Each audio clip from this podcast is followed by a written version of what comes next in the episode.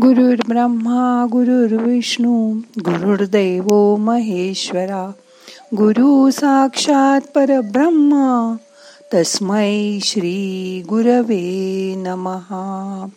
आज देवीचं ध्यान करूया. ताठ बसा पाठ मान खांदे सैल करा. हाताची ध्यान मुद्रा करा. हात मांडीवर ठेवा. डोळे अलगद मिटा मोठा श्वास घ्या सावकाश सोडा. मन शांत करा.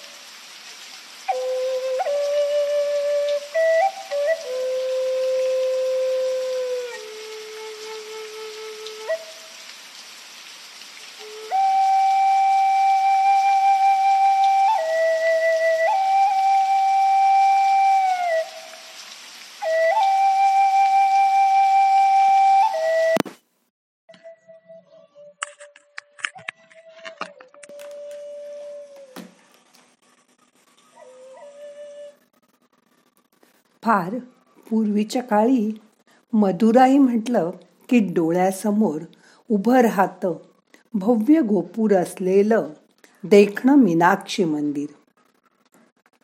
या नगराची माहिती सांगणारी अनेक पुराणे उपलब्ध होती. त्यातील सर्वात जुने होते हालस्य महात्म.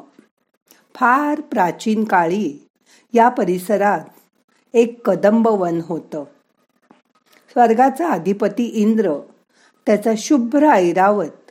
एकदा दुर्वास ऋषीच्या शापाने दग्ध होऊन शापमुक्त होण्यासाठी या कदंब वनात येतो.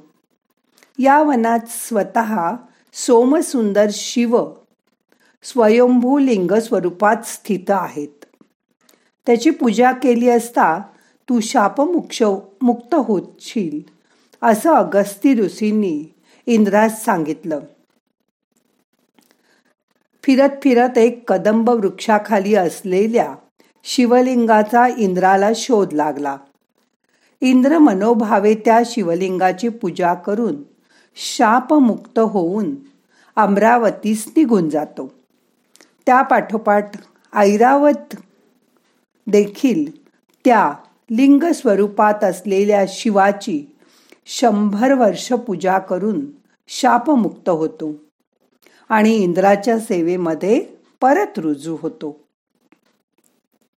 त्यानंतर काही काळ लोटला आणि मानवूर नगरातील धनंजय नावाचा व्यापारी व्यापार करण्यासाठी विदेशी गेला होता. हा धनंजय मोठा शिवभक्त होता. हा दर सोमवारी उपास करून श्रद्धापूर्वक शिवाची पूजा करत असे. जे धन मिळेल त्यातील थोडे दानधर्म करून उरलेल्या धनातून चरितार्थ चालवित असे. एकदा व्यापार करून परतत असताना धनंजय या कदंबवनात येतो. रात्र झाल्याने तो एका कदंब वृक्षाखाली आपली पथारी पसरतो आणि आडवा होतो. थोड्याच वेळात काही आवाजाने त्याला जाग येते. तो कुतूहलाने आवाजाच्या दिशेने जाऊन पाहतो. तर अतिशय विस्मयकारी दृश्य त्याच्या नजरेस पडते. स्वर्गातून सर्व देव भूतलावर अवतरलेले असतात आणि महादेव शिवाची मनोभावे पूजा करीत असतात. ती सोमवारची रात्र असते. थोड्याच वेळात सर्व देर परत अंतर्ध्यान पावतात आणि केवळ तिथे शिवलिंग उरते. त्याच सुमारास तिथील पांडे घराण्याचा राजा कुलशेखर याच्या देखील स्वप्नात शिव येतात आणि या कदंबवनात असलेल्या शिवलिंगावर मंदिर बांधण्याचा त्याला आदेश देतात. धनंजयाच्या कथानुसार आणि या दृष्टांतानुसार कुलशेखर राजा या वनात येतो आणि येथे एक सुंदर मंदिर बांधायचा निर्णय घेतो. परंतु हे मंदिर आणि सभोवताली नगर कसं वसवायचं? हे न समजल्याने तो शिवाचीच परत प्रार्थना करतो. शिव पुन्हा त्याला दृष्टांत देऊन नगर आणि मंदिर वसवायचा सविस्तर इतिहास आणि सूचना देतात. नगराची सीमा ठरवण्यासाठी शिव वासुकी सर्पास आज्ञा करतात. त्याप्रमाणे वासुकी त्या वनाभोवती वेढा देऊन बसतो आणि त्याच्या आतमध्ये नव्या नगरीचं निर्माण सुरू होतं. राजाचे सर्व स्थापती करागीर कामाला लागतात. सगळ्या कारागिरांना कामाला लावल्यावर मोठे मोठे रस्ते सभामंडप तलाव बागा ईशान्येस राजाचा सुंदर राजवाडा इत्यादी युक्त अशी सुंदर नगरी वसवली जाते. जेव्हा नगरीचं निर्माण पूर्ण होतं तेव्हा कुलशेखरास प्रश्न पडतो की इतकी भव्य आणि सुंदर नगरी वसवली खरी.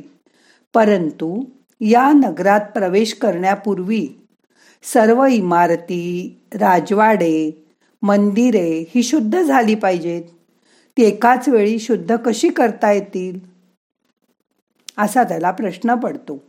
तेव्हा सोमसुंदर शिव एका शुभदिनी नगरात प्रवेश करण्यापूर्वी आपल्या जटेतून एक बट मोकळी करून पवित्र गंगा जलाचे काही थेंब त्या संपूर्ण नगरीवर शिंपडतात.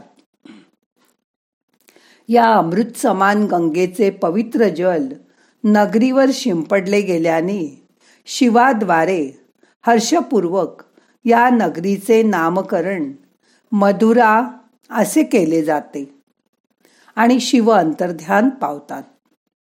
अशा प्रकारे सोमसुंदर शिवभक्तांच्या कल्याणासाठी वसवलेल्या नगरीत लिंग स्वरूपात वास करू लागतात. ही मधुरा नगरी म्हणजेच आजची मदुराई. म्हणून मदुराईमध्ये सुंदर मीनाक्षीचं देऊळ आपण बघतो. अशी ह्या मदुराईची सुंदर गोष्ट आपण आज ऐकली.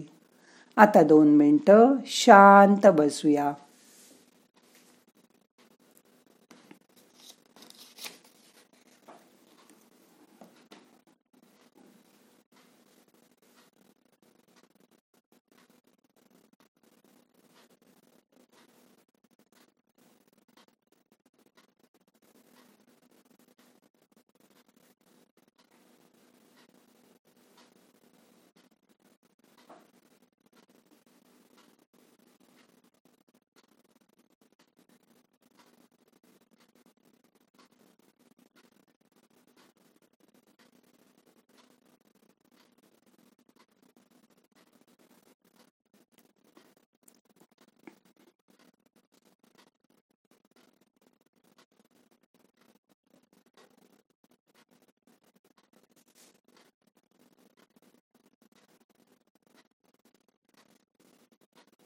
आता आजचं ध्यान संपवायचंय. सावकाश दोन्ही हात एकावर एक चोळा हलक्या हाताने डोळ्यांना मसाज करा. मनाला जाग करा. प्रार्थना म्हणूया. नाहम करता हरि करता हरि करता हि केवलम. ओम शांती शांती शांती.